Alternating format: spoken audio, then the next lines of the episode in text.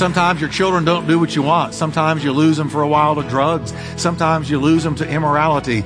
Sometimes they just don't go the direction you hoped. And what do you do? You're out of control. You take what you love the most and you trust what you love to God.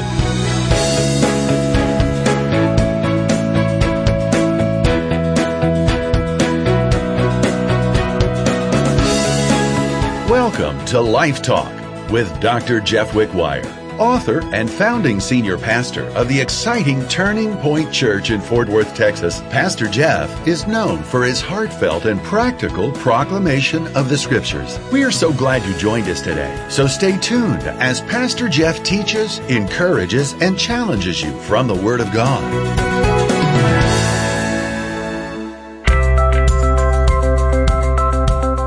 Sometimes it's the personal sacrifices that cost us the most that end up blessing us the best. Hi, and welcome to Life Talk. I'm Jeff Wickwire, and thank you for joining us.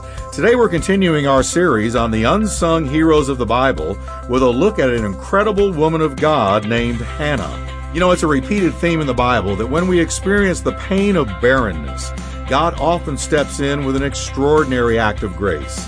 It was just that way with a woman named Hannah who could not conceive a child, though her heart broke for one. Out of her pain and anguish, she prayed to God with a promise Give me a child, Lord, and I will give him back to you. Well, God heard that prayer, and Hannah stuck with her part of the bargain, making her one of the great unsung heroines of the Bible. So grab your Bible and follow along as I share part two of today's message Hannah, Mother of a Champion.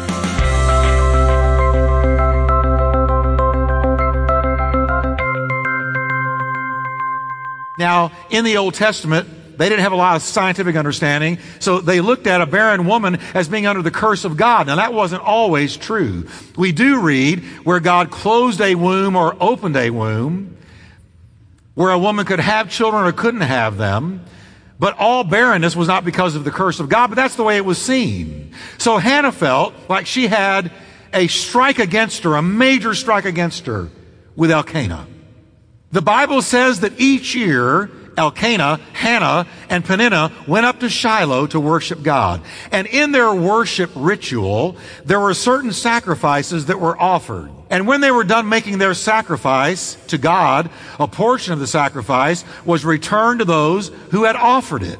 Now, what the family would do when they got this portion of the offering returned to them is they would enjoy a sacrificial feast.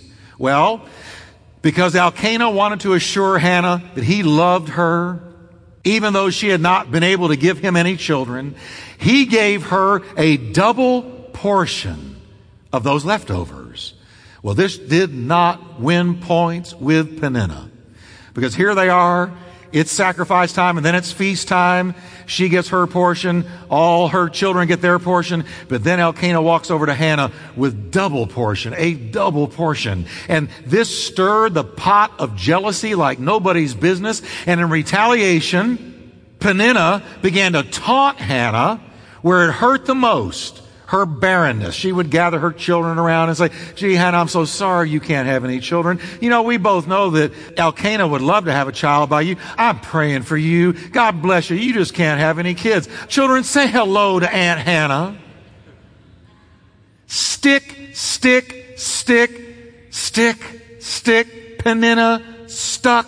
Hannah prodded her, mocked her. The Bible says that Peninnah became her adversary and provoked her greatly to the point that Hannah was miserable. What a picture of the devil. Because you see, all of us have areas in our life where we're barren. Areas in our life where there is a lack. And the enemy comes in when you are barren, when you've got that lack. He comes in like a Peninnah and he begins to prod you and stick you and harass you and mock you and ridicule and even try to cause you to question the reality of God in your life. If God were there, why would you be barren? Why has God left you like this? Why do you have this lack? Why don't you have something in this area of your life? Why are you going without? Prod you. He wants to make you miserable. He wants you to give up. He wants you to faint. He wants you to quit believing and trusting in God. Peninnah just kept at it and kept at it day by day, week by week, month by month. Well, you say, well, where in the world was Elkanah during all this? He was being a typical man. He thought his love and concern for her was more than enough. I got to quote his words to you. What a guy here. He says to his sorrowful wife, Why be downhearted just because you have no children? You have me. what a guy. But he didn't stop there. Isn't that better than having 10 sons? I can almost hear her, dude, no. But I respect you too much. Don't you understand I want a child? Don't you understand I want this reproach taken off of me? Don't you understand that to have a child would make my day, make my year, make my life? Now I learned a long time ago, and here's the lesson from Hannah, that it's not what happens to you that matters most. It's how you respond to what happens to you that matters most. Now I'm going to say that again. Please catch this because listen, unfair things are going to happen to you in life. You're going to have times of barrenness in your life. There are times when life isn't going to give you what you thought it should or thought it would.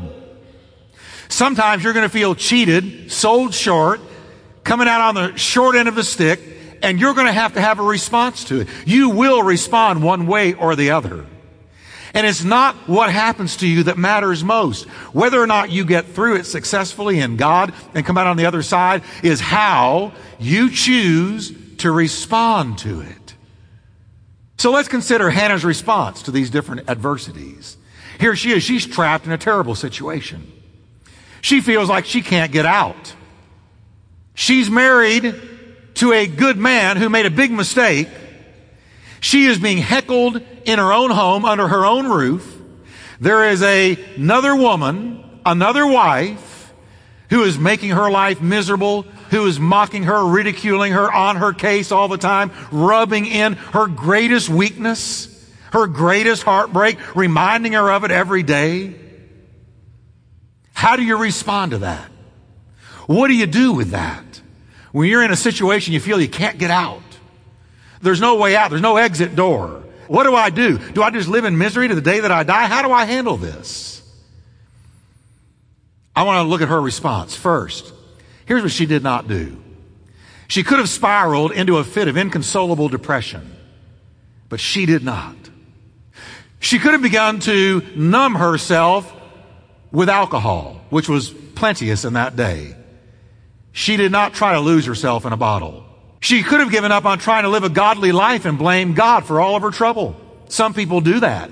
Well, God, if you were real, I would not have this barrenness, so you have not been good to me, so you must not be what I thought, so I'm going to walk away. She did not do that. She didn't blame God. She didn't hold her fist up at God. She didn't go back to her mother and seek solace and comfort. Mom, can I live with you? Nope. She never sought out another relationship for comfort. She went to the only one who could possibly help her, the living God. She turned to God.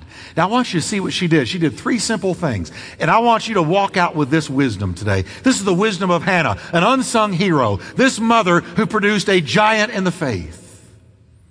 The first thing she did is she trusted God with her pain. She trusted God with her pain. She didn't trust a bottle with her pain. She didn't trust another man with her pain. She didn't trust self pity with her pain. She trusted God with her pain. I recently visited a church member in the hospital emergency room, and they were in a lot of pain. And it was just me and this other person in the emergency room waiting for the doctor to come in. And so I was looking around this little area where they keep you, and I noticed hanging on the wall was a chart for measuring a patient's pain. And it had 1 through 10. And above every number, it had a face with a different expression on it. One had a person smiling, like, I'm okay. By the time you got to 10, they looked like they were about to die. And there was every, all these different levels of facial expressions on the way to the 10. One, I'm barely hurting. 10, I'm in agony. If you had been able to get Hannah into that emergency room and said, Where are you on that chart? She would have said 10. I am in inward agony. I'm a 10. The Bible graphically describes her pain level.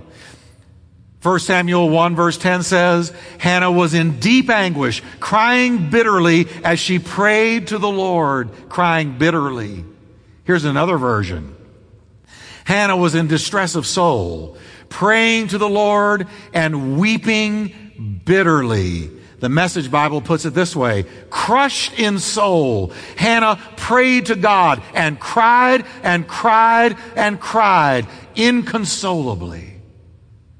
She could not be consoled. This woman had reached her wits' end. It happened on one of those trips to Shiloh. Here's the whole family Peninnah, Elkanah, Peninnah's kids, and Hannah. She gets there, she can't do it another time. She can't go in there and worship like she used to. She's got to have a breakthrough. You know what I'm talking about. You know the way that it feels. Sure, I want to go to church, but my need is so great. I've got to have a breakthrough. I don't care who's looking. I don't care who knows. I don't care what people think. I'm going to break before God and I'm going to cry out for a breakthrough and I'm going to pray until he gives me an answer. And right there in front of God and everybody, she fell to the ground and she broke and she began to sob. And it says she was under such stress and such distress that she did not enunciate her words, but just mumbled with her lips. She was in such pain. And the backslidden priest, Eli, was standing there. And he said, Woman, you ought not be drinking this early in the morning. She said, I am not drinking. I am overwhelmed with sorrow. I have got to have a son. My heart is broken. Please pray with me. And as the priest, he said, May the Lord give you what you request. He had the authority of a priest, even though he was a backslidden priest, and his two sons were defiling the temple. She received that word. She stood up and she went on with the family ritual and went back home after the worship time was over in Shiloh. She poured out her pain to God. Do you trust God with your pain? Do you really? Do you trust Him? David advised us, trust in Him at all times, you people. All times. Not sometimes, not most of the time, not a few times. Trust Him at all times, you people. Pour out your hearts to Him Tell him what you're feeling. Tell him what you're thinking. Tell him what you're going through. He will not be shocked, I promise you. For God is a refuge for us. So she said, Lord, I can't take it anymore. Here's my pain. I'm trusting you with my pain. Here it is. I'm giving it to you. But she didn't stop there. She went from there to trusting him with her prayer. And she had a simple prayer, only five words. She said, Lord, Give your maidservant a son. Give me a son. That's all I'm asking for. I don't want wealth. I don't want fame. I don't want fortune. I just want a son. This is the heartache of my life. I want a son. Hear me because I can't take another step, can't go another day. I can't live this way. I can't function this way. This woman is needling me day by day. My home is miserable. You've got to give me a son. You're my only exit door. You're my only way out. You're my only answer. I understand that. She was not asking for a son to gain her husband's favor. She already had that. He loved her. She wasn't asking for a son to flaunt in front of Peninnah. I think I would have, in all honesty. Be a great temptation. Say, give me a son so this woman will have to eat warm crow. Let that boy get a little old. Go say hi to Aunt Peninnah. Go say hi. Hug her leg. Just go get in her lap and kiss her on the cheek. Say, hello, Aunt. But no, that's not why she prayed. She prayed something very powerful. Give your maid servant a son. Then I will give him to the Lord all the days of his life. If you will give me a breakthrough, I will give him to you. We've all prayed that kind of prayer, haven't we? If you'll get me out of jail, if you'll get me out of this trouble, oh Lord, I'll give you my life. If you'll do this for me, Lord, I will never, never walk away from you again. If you will just give me this breakthrough, Lord, you got my attention the rest of my days. You better follow up on that because God will come knocking for you to give him what you said. Some people only know a 9-11 God. That's all they know. Well, I'm in trouble again, and here I am, Lord. I know I told you before, but here I am again. Now get me out of this again, Lord, and I will. You better start coming through with those I wills because we're going to see in a minute that Hannah did. The reason she wanted a son was so she might give him back to the Lord for lifelong service. She wanted to give God the most precious gift that she could ever think of, a son. And after years of barrenness and years of ridicule and misery, God heard and answered her prayer. Verse 20 says, It came to pass in the process of time that Hannah conceived and bore a son and called his name Samuel, meaning heard by God. Heard by God. God heard me. Now watch this. Her first response was to trust God with her pain. Her second response was to trust God with her prayer. But now she moves into a realm that very few ever, ever reach. She trusts God with what she loved. Now, let me tell you the great test of faith. It's not if you can trust God with your pain, because we want to get rid of our pain. It's not if we can trust God with our prayer. We trust God with prayers all the time. But when it comes time to trust God with what you love, that's the test because the pain you want to get rid of, but what you love you want to hang on to. According to custom, Hebrew women nursed their children until they were about three years old. When she had been with her little boy three full years, she kept her promise and she surrendered him to God. When the family got all their stuff together for the next trip to Shiloh, their annual visit, Hannah began to do something different. She began to gather all little Samuel's stuff. She began to pack his stuff. She got all of his little toys, his little bed, all the memorabilia that were attached to him, his stuff. She put it all together. Now think about this church. She's remembering, I told God, if you give me a son, I'll give him back to you. He's weaned. It's time. Samuel, you're not going to understand all this. But sweetheart, I've got to give you back. She puts it all together. They load up the mules. They go on the journey to Shiloh, longest trip of her life. It reminds me of Abraham. When Abraham was told by God, take Isaac, your only son of promise, and I want you to take him to Mount Moriah and I want you to sacrifice him to me. And Abraham obeyed God. He gathered all the stuff, got a servant, got Isaac, got wood, got a knife, and began the three day journey to Moriah with that which he loved, not just his pain, it was no longer his pain. His pain was gone for the joy of Isaac. It wasn't just his prayer. His prayer had arrived. Now he's being asked to take his prayer, the answer to it, and go to Mount Moriah. Long walk, three days, and Isaac didn't make it easy. Dad, what's that wood for? What's that knife for? Why are we going there, Father? And what are you going to do when you're there? God will provide, son. Hannah took Samuel to Shiloh. Abraham took Isaac to Moriah. It reminds me of God the Father carrying his own son.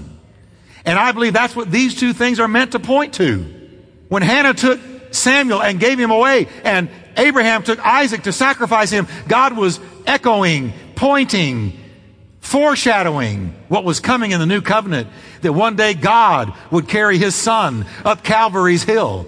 And as he got up to the top of Calvary's hill, God would sacrifice his son for our sins, for my sins, and your sins. And that's what these old stories are pointing to and talking about. Listen, you say, well, God didn't take Jesus up that hill. Jesus took himself. No, no, no. God so loved the world, he gave. He gave his only begotten son that whoever believes on him would not perish but have everlasting life. Hannah, the mother of a champion, the unsung hero behind Samuel, handed little Samuel to Eli this great, big, out of control, backslidden priest who she knew did not walk with God. But was she trusting Eli? No. She was trusting God with what she loved. And she handed this beautiful little three year old boy over to Eli. And I can just imagine, I can just use my imagination and imagine what it was like. Bye, son. I'll miss you. I'll miss you in the morning. I'll miss your voice. It's not going to be the same without you. I'm sure going to miss holding you. I'm going to miss your laugh. But I told God that I would give you to Him. And now I'm going to not only trust Him with my pain and trust Him with my prayer, but I'm trusting Him with what I love more than anything on the face of the earth. I know that my God can be trusted with what I love. He can be trusted. Sometimes your children don't do what you want. Sometimes you lose them for a while to drugs. Sometimes you lose them to immorality. Sometimes they just don't go the direction you hoped. And what do you do? You're out of control. You take what you love the most and you trust what you love to God because God is bigger than what they're doing, bigger than where they're going, bigger than the sin in their life. God is able to turn it around. She walked away she had only seen him once a year after that. She trusted him to God. The end of the story is better than the beginning because Hannah's faith was richly rewarded. Her little boy Samuel grew up to become one of the greatest men of God in all the pages of the Old Testament. One day he's sitting in the temple, just young, and a voice, Samuel.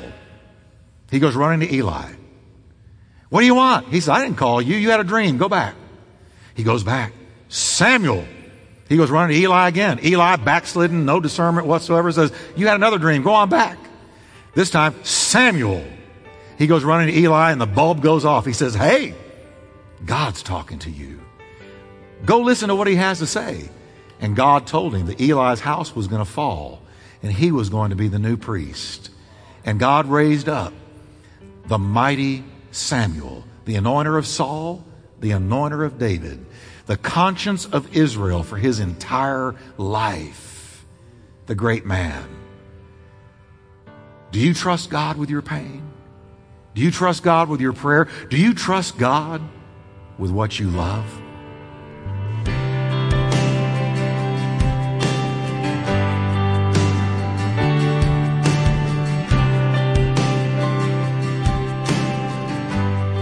Well, have you ever prayed a prayer like Hannah's? One where you promised God that you would respond with one thing if He would do another? Hannah teaches us that if God answers such a prayer, we should definitely follow through and do our part. Because she did just that, Israel was blessed with an amazing man of God and prophet of the Lord. Now, don't touch that dial just yet because we've got some exciting things to share with our Life Talk listeners you're going to want to take advantage of. And thanks again for making Life Talk a part of your day, as well as for your prayers and financial support. Life Talk now reaches into every state in the Union on over 530 radio stations. This is a miracle of God. Only a few short years ago, we were on just one station. And suddenly, God began to open doors we didn't even pursue, allowing us to take His Word to tens of thousands of people daily. And you, our listeners, are a part of that and I encourage you to check out our Life Talk website and access our large library of podcasts and other things I know will bless you. Just go to lifetalkradio.us. That's lifetalkradio.us. And join me again next time as we continue with our series, The Unsung Heroes of the Bible. And I pray that God's rich blessings be yours.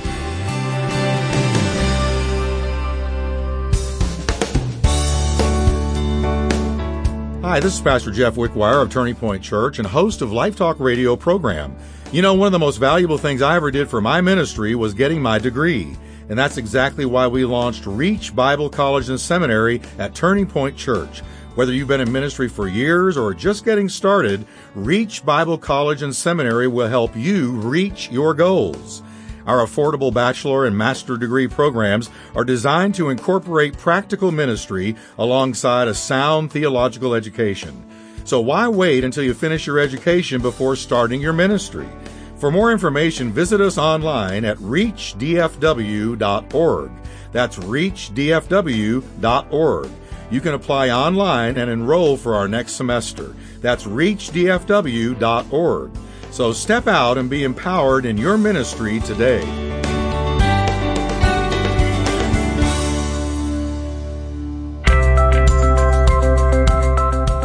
Hannah, Mother of a Champion, is the fifth message of Pastor Jeff's series, The Unsung Heroes of the Bible. You can own a copy of this 10 CD set for just $50 plus shipping. Log on to lifetalkradio.us or call us toll free at 877 884 3111. Get your copy of today's message for just $5 or purchase the entire series, The Unsung Heroes of the Bible, for only $50 plus shipping by logging on to lifetalkradio.us or calling us toll free at 877 884 3111 for more information.